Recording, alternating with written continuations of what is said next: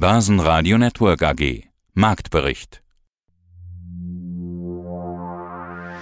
Im Studio Sebastian Leben und Andreas Groß. Außerdem hören Sie zu steigenden Zinsen Verwaltungsrat und Kapitalmarktstratege Dr. Harald Preisler von der Bandleon AG, zum Bitcoin Buchautor und Marktexperte Marc Friedrich, zur Frage, ob der Markt noch weiter runter muss, Anlagestratege Christian Heger, zu den Halbjahreszahlen von Frankotyp Postalia CEO Carsten Lind und zu den Aussichten von Biotales, der Aufsichtsratsvorsitzende Simon Maroney.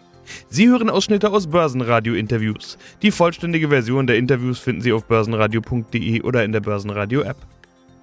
Der September ist traditionell der schwächste Börsenmonat und genauso startet er auch. Minus 1,6% im DAX auf 12.630 Punkte, minus 3,1% im ATX in Wien auf 2.810 Punkte. Am Freitag steht aber noch der US-Arbeitsmarktbericht an, bei dem die Anleger wohl auf möglichst schwache Daten hoffen. Ein zu starker Arbeitsmarkt würde die Fed in ihrem Zinsanhebungskurs bestärken.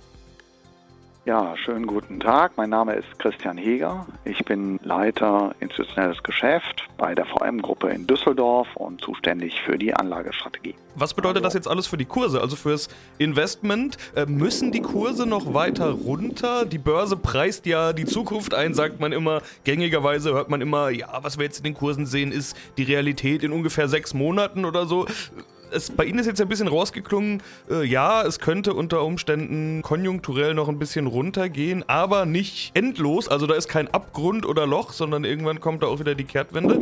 Wie sieht es denn in den Kursen aus? Müssen die noch weiter runter oder ist in den Kursen dieses Tief schon drin? Also ich würde sagen, es ist noch nicht drin. Ich, äh, die Begründung ist aus meiner Sicht die, was wir bisher gesehen haben, ist eine in weiten Fällen, nicht bei allen Aktien natürlich, geht ja nie ganz gleich, aber äh, in den Märkten insgesamt ist eine Anpassung an das erhöhte Zinsniveau. Und wenn meine These richtig ist, dass das Zinsniveau nicht weiter ansteigt, nicht wesentlich über das Niveau kommt, was wir im Juni schon gesehen haben, die 2% hier in Deutschland, die 3,5% am langen Ende in den USA, wenn das irgendwo die Fahnenstange darstellt, ob da noch 20 Stellen draufkommen und nicht spielt keine Rolle, dann ist die Adjustierung an dieses höhere Zinsniveau, sozusagen der Bewertungsaspekt höheren Zinsen, der ist drin. Ich glaube aber, dass der Rezessionsaspekt, den ich eben skizziert habe, auch wenn es nun vielleicht nur eine kurze Rezession ist, der ist möglicherweise noch nicht in der Breite eingepreist, weil die Gewinnschätzungen zumindest für nächstes Jahr noch immer ein deutliches Plus unterstellen und dann nach einem keinen schlechten Jahr 22. Und das ist in dem Szenario volkswirtschaftlich, was ich aufgestellt habe, hier eher unwahrscheinlich. Das 23 wird schwierig, auch wenn es dann im Lauf von 23 vielleicht wieder ein bisschen besser wird. Kurze Rezession heißt ja trotzdem zwei, drei Quartale mit negativen Entwicklungen. Das ist in den Schätzungen nicht drin und deswegen würde ich das Restrisiko an den Aktienmärkten schon noch so sehen, dass wir vielleicht fünf bis zehn Prozent tatsächlich vom jetzigen Niveau haben. Also da was drin ist auf dem aktuellen Niveau, also Kursstand heute ist der Zinsanstieg.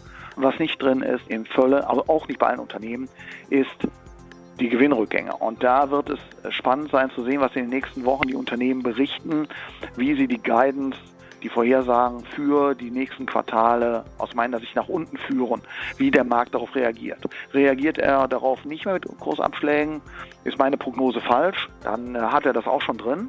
Äh, ich glaube aber eher, dass es nochmal negativ gibt und das wäre dann für mich und für uns hier das Kaufsignal. Denn tatsächlich ist dann auch ein, wie soll ich das sagen, ein Abwärtstrend, ein Bärenmarkt, wie man so schön sagt, ist der dann abgeschlossen. Er hat den Bewertungsaspekt, der oft ja mal mit einer Zinsverschärfung, meistens sind es ja Zinsverschärfungen, die dann Liquidität rausnehmen und dann auch entsprechende Kursverluste auslösen. Dann und die Gewinnrevision. Und da die durchschnittlichen Bärmärkte immer so 30 bis 35 Prozent Minus bringen und wir sind im DAX jetzt bei 22 Prozent, also von der Spitze 22, 23 Prozent, dann haben wir eben noch dieses kleine Restrisiko. Das ist klein, ist auch noch ordentlich, aber könnte eben dann eine Kaufgelegenheit sein. Für uns ist also jetzt eher die Sache, wann positionieren wir uns neu und das könnte in den nächsten vier bis sechs Wochen, weil wir eben jetzt eine Kumulation von vielen negativen Dingen haben. Wir haben die ganzen Notenbanksitzungen, wir haben die Wahlen in Italien, wir haben natürlich auch nochmal die, die, die Problematik, wird überhaupt die Pipeline wieder angestellt, also all, all diese Dinge und wir haben eben auch das Risiko, dass die Gewinnschätzungen nach unten revidiert werden. Ein ziemliches Potpourri und wir haben September, der ja immer der schlechteste Börsenmonat ist, ob das wissen, was ist, lässt sich ja immer nicht sagen, aber so von, von den ganzen Szenarien, glaube ich, haben viele Leute Angst, vorsichtig, werden sich mit Käufen zurückhalten. Und wenn dann der eine oder andere doch geben wird, dann kann das eben auch mal zur Verwerfung nach unten führen. Aber es wären für uns eher Zukaufgelegenheiten, weil wir nicht an eine lang anhaltende Base glauben. Mein Name ist Marc Friedrich, Finanzexperte, Bestsellerautor, Berater für den Solid Wertefonds, Deutschlands ersten Sachwertfonds und erfolgreicher YouTuber sowie Honorarberater. Ja, aber komm, Bitcoin äh, taugt doch jetzt auch nicht als Fluchtwährung, das haben wir doch jetzt gesehen. Oder Inflationsschutz. Also auch viele ehemalige, sehr leidenschaftliche Vertreter oder Verfechter des Bitcoin haben das jetzt gesagt. Und nicht nur wegen des hohen Stromverbrauchs hat sich doch der Bitcoin überlebt. Oder hältst du weiter Nein. zu Bitcoin? Andreas, da muss ich, ich bin ja auch ein, ein glühender Verfechter von Bitcoin. Bin, es ist meine zweite große Liebe neben meiner Frau. Ich glaube, Bitcoin ist die einzige Alternative, die wir haben. Und nach wie vor ist es das erfolgreichste Investment in den letzten zehn Jahren und ist meiner Ansicht nach auf dem guten Weg hin, sich weiter zu etablieren. Ich glaube, auch in den nächsten Jahren wird es sehr, sehr gut laufen. Natürlich kommen die Kritiker raus, sobald Bitcoin mal im Preis fällt, aber wir sind immer noch bei 20.000 Euro und wir haben gestartet mit wenigen Cent und äh, dann kommen immer natürlich auch die Mythen, ja, der Stromverbrauch etc. pp. Also der Stromverbrauch von unserem jetzigen Fiat-Geldsystem ist natürlich immens höher. Auch die Verbreitung der Banken, die dann nachts beleuchtet werden, die Druckerpresse der EZB, die läuft ja Tag und Nacht, ja, Spaß. Aber unabhängig davon, äh, das ist alles FAT, ja, um, um Bitcoin ein schlechtes Licht zu setzen. Fakt ist, es ist ein dezentrales, deflationäres, limitiertes Gut, was nicht in der Hand von wenigen Menschen ist, wie von einer Notenbank. Und deswegen ist es das freiheitlichste und demokratischste Geld. Und es trennt halt vor allem Staat und Geld. Und das ist extrem wichtig. Deswegen finde ich, Bitcoin hat einen Mehrwert. Jeder sollte Bitcoin besitzen, sollte sich mit dem Thema auseinandersetzen, weil es halt dezentral ist und nicht halt von der EZB oder von der FED beeinflusst werden kann. Und es gibt halt nur 21 Millionen Coins. Wir sind 83, 84 Millionen Deutsche. Das heißt, nicht mal jeder Deutsche kann einen ganzen Coin besitzen. Und meiner Ansicht nach wird Bitcoin eine große Zukunft haben. Wir können gerne mal ein paar Jahren sprechen. Das sind wir auf jeden Fall sechsstellig. Davon bin ich fest überzeugt gegenüber Fiat-Geld. Fiat-Geld, Euro oder auch der Dollar haben sich halt zu 99,99 Prozent gegenüber Bitcoin entwertet. Das zeigt ja auch eigentlich, dass wir schon in der Hyperinflation sind. Es gibt eine ganz wichtige Börsenregel, verliebe dich nie in eine Aktie. Und ich muss ja. das jetzt weiter drin, verliebe dich nie in eine Asset-Klasse, in dem Fall äh, Bitcoin. Kennst du die Regel oder warum verstößt du dagegen? Ich natürlich, Andreas, auf jeden Fall. Aber Bitcoin ist wirklich was anderes. Bitcoin ist eine Revolution, ist kein Investment für mich. Bitcoin ist die offizielle Kriegserklärung nach der Finanzkrise 2008 an ein verrottetes Geld- und Finanzsystem. Und dahingehend muss ich sagen, es ist eine Philosophie, es ist eine Leidenschaft, es ist eine Bewegung, es ist eine Graswurzelrevolution und nicht ein Investment. Also viele kommen, weil sie investieren investieren wollen, weil sie schnell Geld verdienen wollen, kommen für Bitcoin und die meisten bleiben dann wegen der Idee, wegen der Philosophie, wegen der Revolution und so war es auch bei mir. Wie viele Bitcoins hast du so plus minus? du, zu wenig, immer zu wenig. das ist mir jetzt zu wenig, die Aussage. Also das Ziel ist immer, einen ganzen Bitcoin zu haben. Das ist das größte Ziel. Und du hast nicht mal einen Bitcoin? Ich weiß ja nicht mal ein. Hey, hast du einen? ich stelle hier ja, die bestimmt Fragen. mehr wie du. Keine Widerrede. Ich glaube, ja. das merkt jeder, dass wir da in unterschiedlichen Booten sitzen, was das Thema angeht. Harald Preisler, Verwaltungsrat und Kapitalmarktstratege der Bandleon AG in Zürich. Auch Sie konnten ja 2018 nicht erkennen, dass es zu Corona-bedingten Ausfällen kommen wird, zu Hafenschließungen, auch nicht, dass Russland uns den Gashahn abdrehen wird, also eben genau diese Sondereffekte. Sie haben ja offenbar eine Inflation erwartet, aber eine andere Inflation als die, die wir jetzt haben. Manch einer schiebt den Großteil der aktuellen Inflation eben genau auf diese Sondereffekte und sagt, das wird sich von alleine regeln, das wird sich von alleine einpendeln. Würden Sie dem also widersprechen, weil Sie eben auch noch eine andere Inflation oder eine andere Inflationsquelle, so wie ich es mal sagen, sehen? Definitiv, da würde ich ganz energisch widersprechen. Wir hatten über das Thema Demografie eben schon gesprochen. Wir haben das gesehen in den äh, Lohnforderungen, die zuletzt erhoben wurden. Da waren wir bei 8, 9 Prozent. Das, wir stehen also am Anfang einer, einer Lohnpreisspirale. Das ist mal das eine. Wie gesagt, das war der absehbare Teil. Der Teil, der jetzt obendrauf kam durch diese Sondereffekte, der versteckt sich eigentlich auch unter dem Schlagwort Deglobalisierung. Und das ist auch kein neues Phänomen. Das hat schon unter Obama begonnen, so die, die, dass man die hemmungslose Überdehnung des Just-in-Time-Gedankens zurückdrehen musste, um für stabilere Lieferketten äh, zu sorgen, weil ähm, diese Lieferketten-Thematik, die gab es früher auch schon. Wir hatten auch in der Vergangenheit diverse Male durch Taifune, Unwetter in Südostasien, Lieferkettenunterbrechungen das hat damals schon gezeigt, dass, äh, dass hier eine neue Vulnerabilität entsteht, die dazu führt, dass es ein Zurückholen von Produktionsstätten gibt. Das wurde jetzt natürlich durch die jüngste Entwicklung noch verstärkt. Auch der politische Widerstand gegen immer mehr Globalisierung hat zugenommen. Auch das ist kein neues Phänomen, sondern zieht sich jetzt schon über äh, mindestens eine Dekade hin. Das führt dazu, dass die Sockelinflation einfach strukturell steigt Und ich hatte es vorhin ja schon gesagt, äh, die 10 Prozent, die wir jetzt bald sehen werden, die setzt sich zusammen aus 5 Prozent Sonderfaktoren und 5 Prozent Sockelinflation, möchte ich es mal nennen. Die wird uns wahrscheinlich mehr oder weniger erhalten bleiben. Also wir gehen davon aus, dass die sich eher so zwischen 3 und 4 Prozent dann einpendelt, aber auf gar keinen Fall wieder zurückfällt in die alte Komfortzone. Das ist Wunschdenken. Begrüßen Sie dann die Zinsschritte? Äh, es wird ja gerade über noch stärkere Zinsschritte nachgedacht, um eben die Inflation wieder in den Griff zu kriegen. In Jackson Hole war die klare Aussage, mhm. die Inflation rückt jetzt in den Mittelpunkt, auch wenn es der Wirtschaft wehtun könnte. Aber es gibt ja kritische Stimmen, die sagen, naja, Zinsanhebungen helfen bei der Inflation, die wir da gerade haben, auch nicht. Ja, es kommt einfach alles viel zu spät.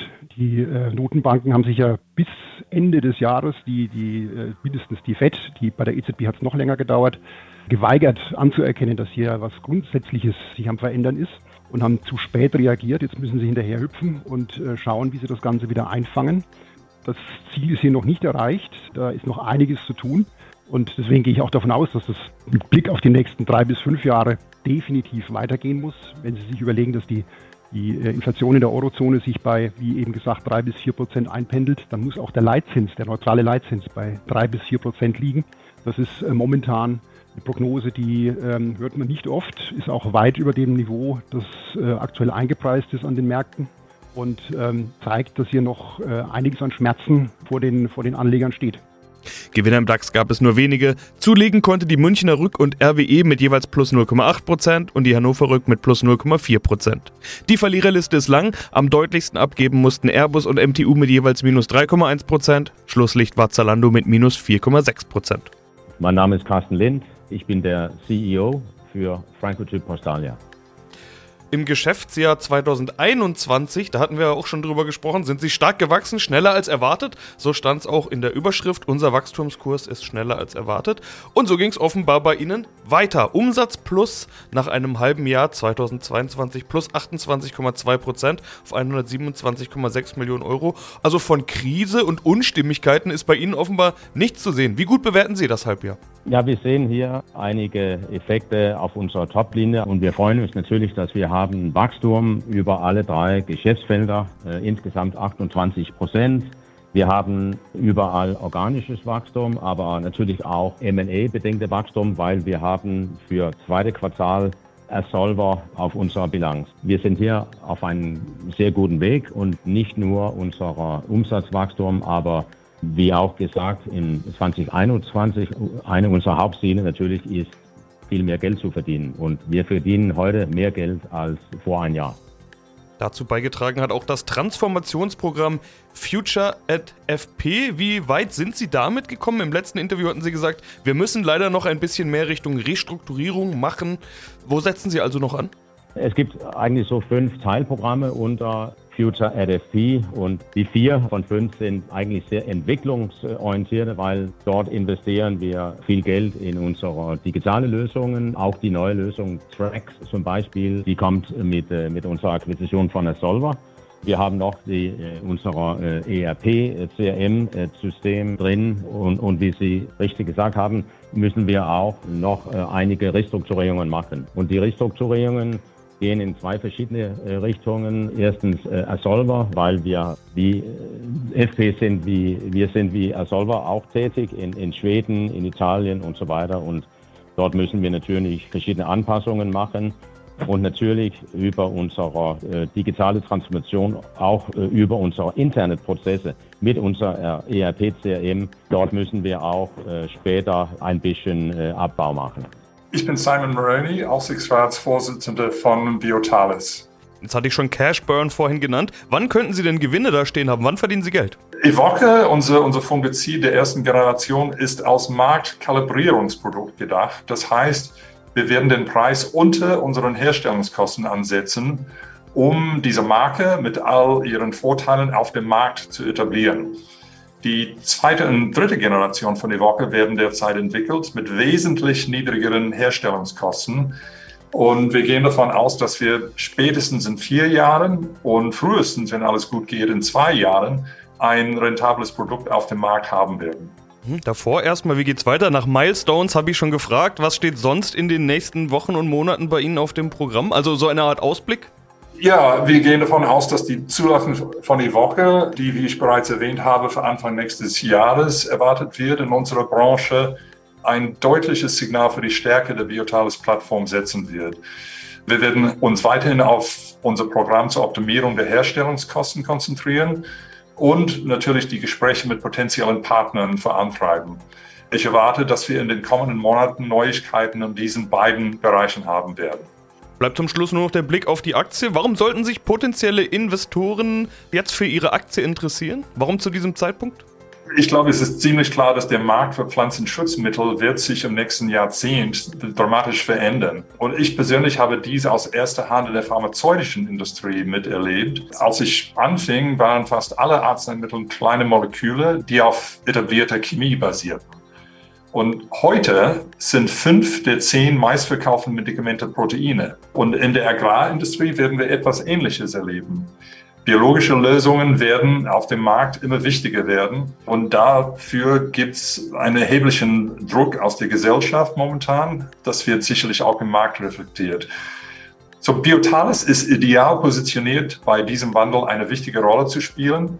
Unser Ziel ist es, das Unternehmen zu einer treibenden Kraft des Wandels zu machen und damit Wert für Aktionäre zu schaffen. Börsenradio Network AG. Marktbericht